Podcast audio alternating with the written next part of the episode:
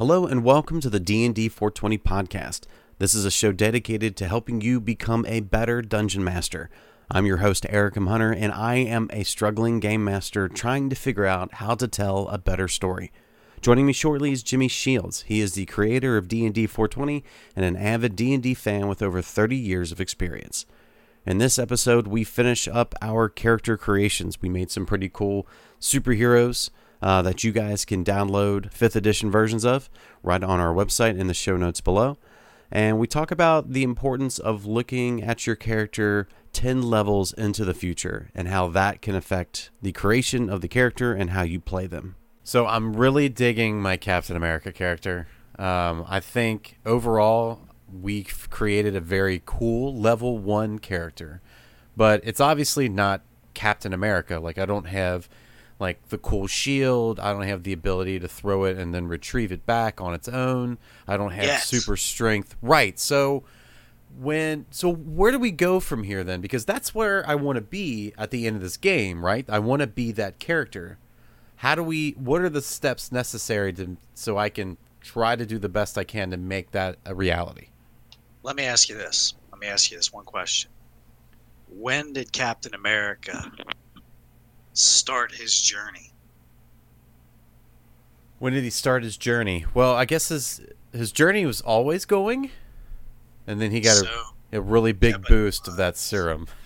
how long ago was it, and what did he have to go through to become the person that he is today? Oh, he we went know. he went through hell. He had to fight the Went through- Nazis and Exactly. So you're level one. Back then, what was that in the twenties or something? I don't know when he was. I'm not a big. I'm gonna admit it. I'm not a big comic book guy. I'm not either.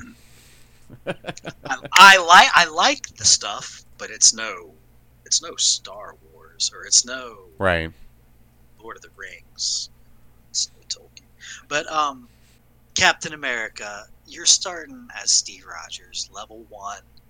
Twerp just signed up for the army, no experience. You got to go through hell, just like he did.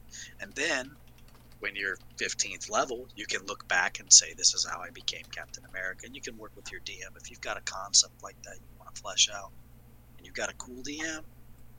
Um, not all DMs are cool. I know I'm not very cool sometimes, but uh, you got a cool DM that just wants to have a good time. They're probably gonna facilitate getting you where you need to be.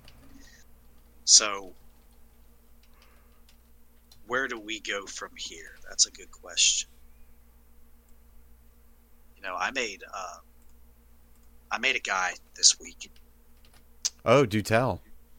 I made a guy, another NPC, um, another superhero.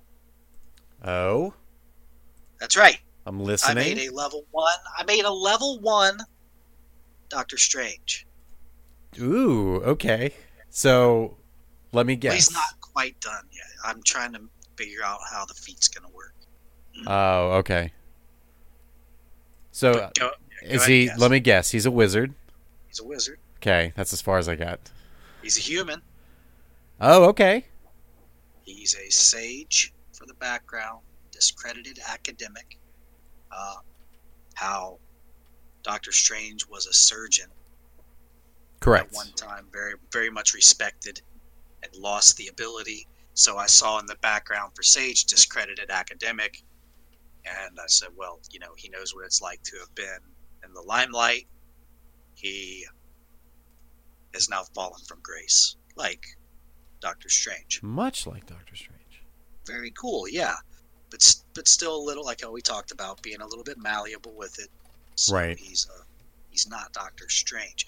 So because I can't obviously just give him what's the name of his uh, magic item? Oh, the um, the the time stone or whatever. Is that what you're talking about? Is it called the Time Stone or whatever? Well, it's um. See, I haven't I haven't seen like in game or anything like that. But he's got one of the um. Uh, for he's got one of the stones for the Infinity Gauntlet. I want to say it's the Oh. Time Stone because he's the one who can slip in between different dimensions and stuff, different time rifts. Yeah, yeah. He uses that that magic item to do it. Well, obviously I don't have that. And Right. Damn it, I I don't think it's just called the Time Stone. It's probably not. Um, Uh, maybe it is. I, I, I, it's on the tip of my tongue. Maybe it is just called that. So I don't know. It just says the time stone is one of the six infinity stones, the remnants of the singularities that pre- predated the universe. Uh, has the ability to mani- manipulate time even in places beyond time, such as the dark dimension. Um. Doctor Strange came across the relic in Wong's uh, library and used it to force a Yeah. bargain with uh, Dormammu. Well, I'm going to work with my DM to get a time stone. Maybe not a time stone, but a magic item that grants me really cool powers, or at least powers that seem super cool like that. Um, so right now, I'm just a very high intelligence of a 16, um, a very high charisma of a 16, and uh, pretty good wisdom. But then, you know, strength is low, Right. constitution's only a 12. He's a relatively healthy guy, but he's all academia and charisma. Uh, what about his alignment? So I thought about him. He, I want to say neutral, just straight up neutral. I mean, so I always have difficulties with alignments just because I feel like a lot of it is kind of open for inter- interpretation. Um, so what is your definition of neutral? Well, he's not necessarily concerned about good and evil, right and wrong, as much as he he is himself. He's kind of an egotistical, um, I'm the center of the world kind of guy. He's not a bad guy either. He's not. He's, I mean, he's willingly kind of a good guy, but not so much that that drives him. He doesn't really have a code of honor but he does some things that you're kind of it's like ah, that wasn't necessarily good you know you've seen him in at least the way they portray him in the movies correct Yeah, so I mean, t- to me, he's um, he always came. Uh, well, I mean, you you said he's kind of crass and ballish, but I feel like he's more attuned to the craft. To um, he's more uh, worried about keeping things as is and away from those who do to do wrong with what he has with the power that he has more than trying to fight the evil. Do you, does that make sense? exactly that's my point he's not out to he's only defeating evil because it would destroy him too Right. So it's more of a um, self defense, I guess. it's, it's not like he's out, out stopping bank it's not like he's out stopping big time mob bosses Right. he, he easily has the power to do so Oh, absolutely. So I'd say he's neutral. I, he does a couple of things here and there that are kind of sketchy, but for the most part, he's a pretty decent guy. You wouldn't mind him living next door, you know, if he didn't have superpowers. sure. Why not? but he's kind of full of himself. He's not necessarily trying to break the law. Yeah, yeah. So I'm going to go with straight up neutral. I think he pulls that off because he's more, because of his craft, he's like more of a machine type person. Right. So I was a little hung up on that. I almost wanted to give him a lawful neutral, chaotic neutral. And I thought about it, like that doesn't fit either. So good. Thank you for the assistance there. Sure. Happy So now I'm working on spells with him. Okay. and so I'm I'm select. Oh, that that also brings me to the feat because he uses his magic like a whip, like this electric whip. So I thought hmm, he can also use it like a shield, and he can also use it like kind of like a magic missile, right? Uh, I mean, in the world of D and D, yeah, that makes that makes more sense than not. I think. Yeah. Now, if it was all electricity, then it would really start to look like what Doctor Strange uses, right? Right. So I might even work with my DM to say, can I use these spells? I want to make them look a little bit more uh, whatever. Your DM may allow you to change the property of a few things, or or they may say uh, it can look like that, but that's all of the rules are the same. And as a player, I'd be fine with that. As a DM, I'd be. Fine. You want your stuff to look like blue, crackling energy when you do um, a shocking grasp. You want it to look like those big rune, arcane, uh, magic. Yeah, like the Text. symbolage and stuff like that. The symbolage, the symbology. Symbology. yeah, the Symbolism. Symbolism. Symbolism. symbolism is the word you're looking for, I believe. Um, yeah. So you can you can do that. You can make it look like Doctor Strange. That's cool, but it's still just a shocking grasp. Or it's still just a magic missile. But I really love the whip effect that he does. Right? Yeah. Like that's in the movies. That was kind of the signature power. So I am going to take. Um, there's a feat in the player's handbook. I was just looking it up when we. We started talking. This. So yeah, there's a feat. I'll be there in just a second. That allows me to gain um, spells from other schools of ma- or types of magic. So I can take this feat that'll give me um, druid druidic magic, and I'm gonna make that kind of into I don't know how to say it. There's a thing called Thorn Whip. Oh, That's that sounds familiar. It's well, I gave it to a character when we played a long time ago in 3.5. Hmm. I gave a character um, a magical thorn whip that's just a ripoff of the zero level spell in fifth edition thorn whip that the druid can use. Oh, okay. It's, it's, it's a cantrip, and you just be like, wham, 30 foot long whip. It does a d8, or at least I think it does a d8. Um, yeah, it does a d8. And then you can pull the enemy 10 feet closer. So it's a really cool, like, weapon. Just a regular ass weapon. But it would fit, um, if I could make it look like crackling blue electricity, it would fit the, the world of D&D and kind of look like Doctor Strange. Interesting. So I'm actually going to use this NPC in my game.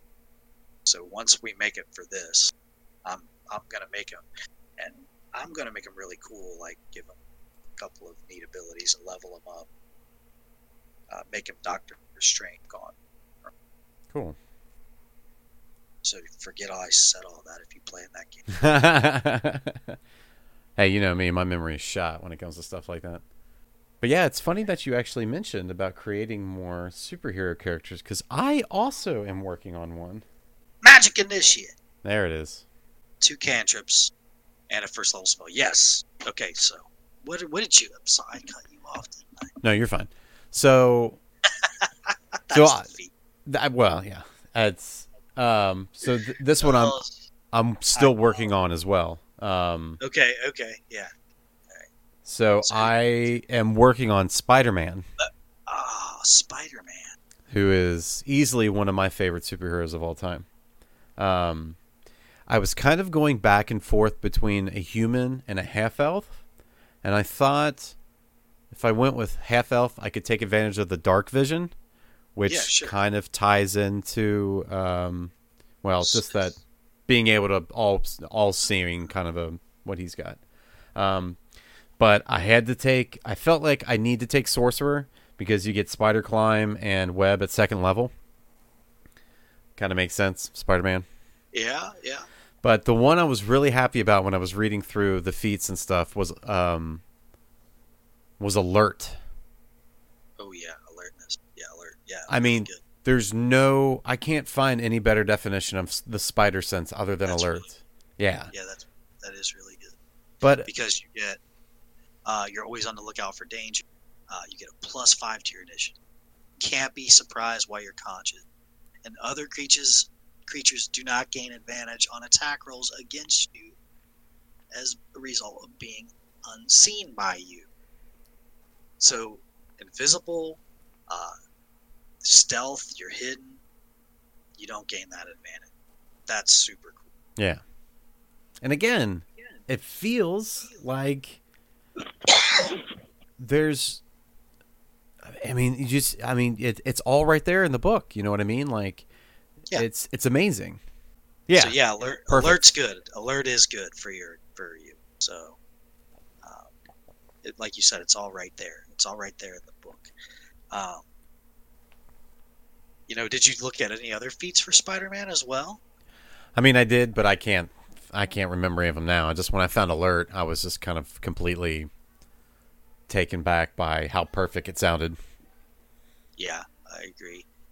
I agree. But since we're just making them at, at first level, no, no, no big thing. We only need one feat. Right. Oh, because he's are you you're getting that because he's human? What's that? Alert? Yeah. Yeah, that's what I was saying. I was going back and forth between half elf and human. I gotcha. Yeah. I. Yeah, I like that. I like that best. What what else has Spider Man got? Where how'd you arrange your uh what are they called your abilities? You Oh, I just was doing standard array. So um, 15 was going to be in dexterity, and then I was going to go down from So- Dexterity is gonna be sixteen. or 16, right? And then um, strength and intelligence, and then everything else kind of falls down from there. Yeah.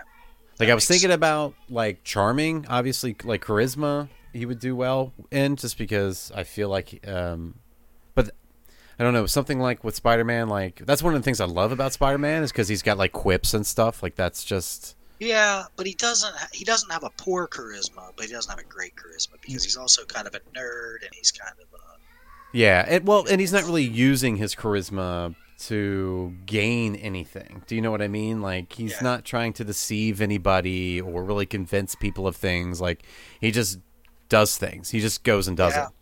yeah. But I see him as like a twelve Oh, okay. I see what you're saying. or a thirteen, maybe fourteen at best, but not certainly not your second best score. So not the fourteen. Right.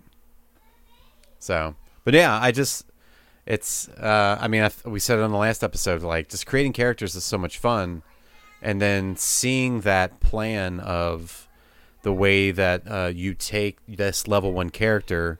So I guess that kind of brings me to my question. So it's like as I mentioned it before, like we're wanting these characters to be who, you know, we envision them to being in the comics.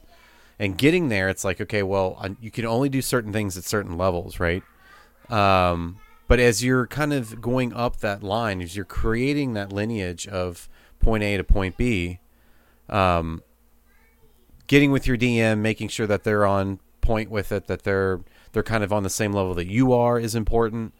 But you know, and then getting with the playing with the group and seeing like how the group wants to play. Is there anything extra that we can do as players just to keep that you know to keep it as as as top as possible? Does that make sense? As top as like uh, high performance, Yes. high octane. Um, there's things that I would encourage people not to forget about, or not to gloss over, or not to be not nonchalant about. You know, and that is, um, you know, not only starting with your stats and thinking, talking the way we were about why and what you think it might be, and his weaknesses and his strengths, or her, um, like her secondary stat that really is great, but doesn't make sense, so it's fun to role play. Um, you know, also don't forget about your personality tree, so your ideals, your bonds, your flaws. You don't have to use the ones that are in the book; those are guidelines.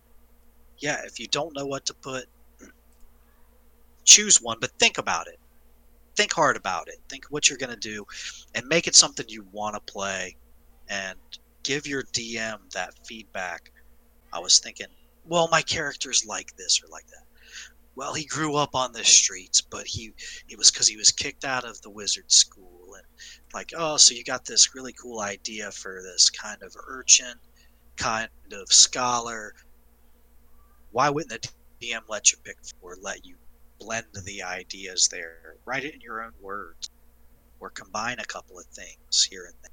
The more you put into the personality traits, the the ideals, the bonds, and the flaws. The more you put into that, the more you'll get out of it. Giving that to your DM, he's gonna love it or she's gonna love it. Either way, um, uh, you arrange these things. However, I was trying to say is however you arrange things and and apply that to the way you're going to play your character. It gives it, it helps your DM determine what they're going to do as far as choices in the game. Because the best thing we can do as DMs is give you choices that have consequences and feelings behind them. I have strong feelings about why or why I should do this thing.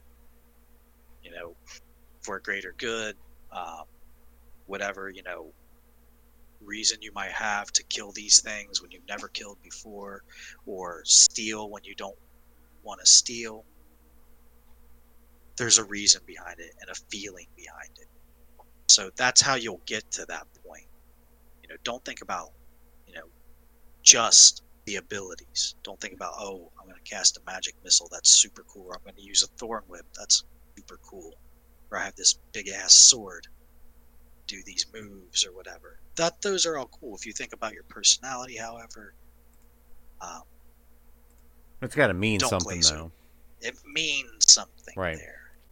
Yeah, I think that's one of the things I I do enjoy about fifth edition coming from 3X is like having those um, like your background and your goals and your personality traits and stuff like that. Like those are just really nice reminders of you know if you're kind of confused as how your character would react in a certain situation because I feel like a lot of the time when we're playing when we're role playing, it's real easy to kind of sit back and then you just fall back into the player and not the character that you're playing as. So you start playing the game like you, you know, like you would play the game. It's um Playing yourself, yeah. right. This is me if I were a wizard. Right. You know, and I don't know, it's uh what's that guy's name? It doesn't matter what he plays, he's always a good guy. Fred, Fred, yeah, good guy Fred.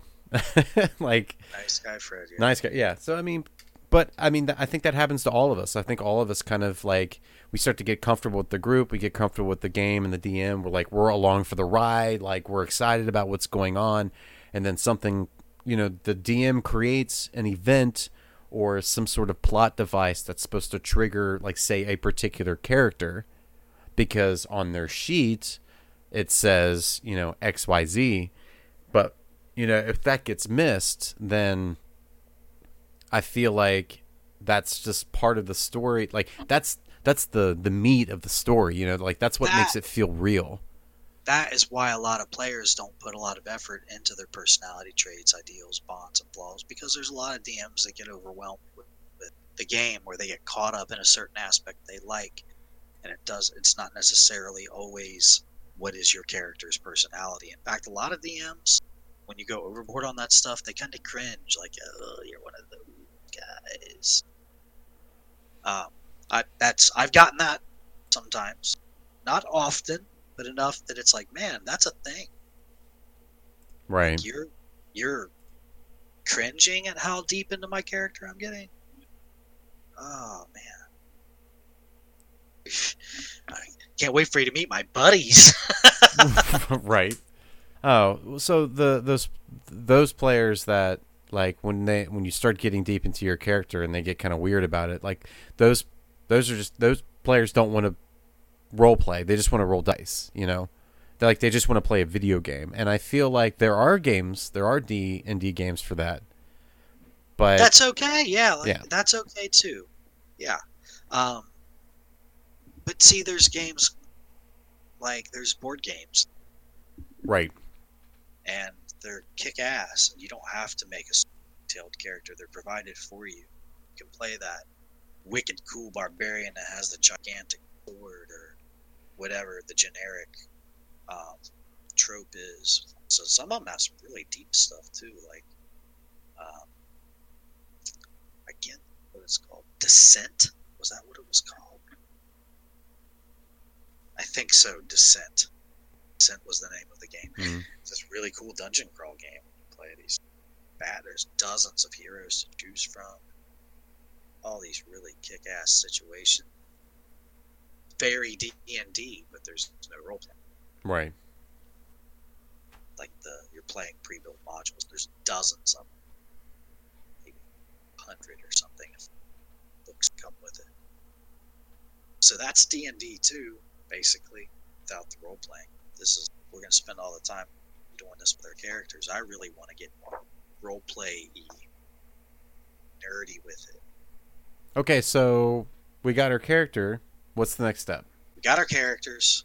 That well, that's what this was about: making better character. Um, thinking about your character, setting up your character. We're gonna post these two.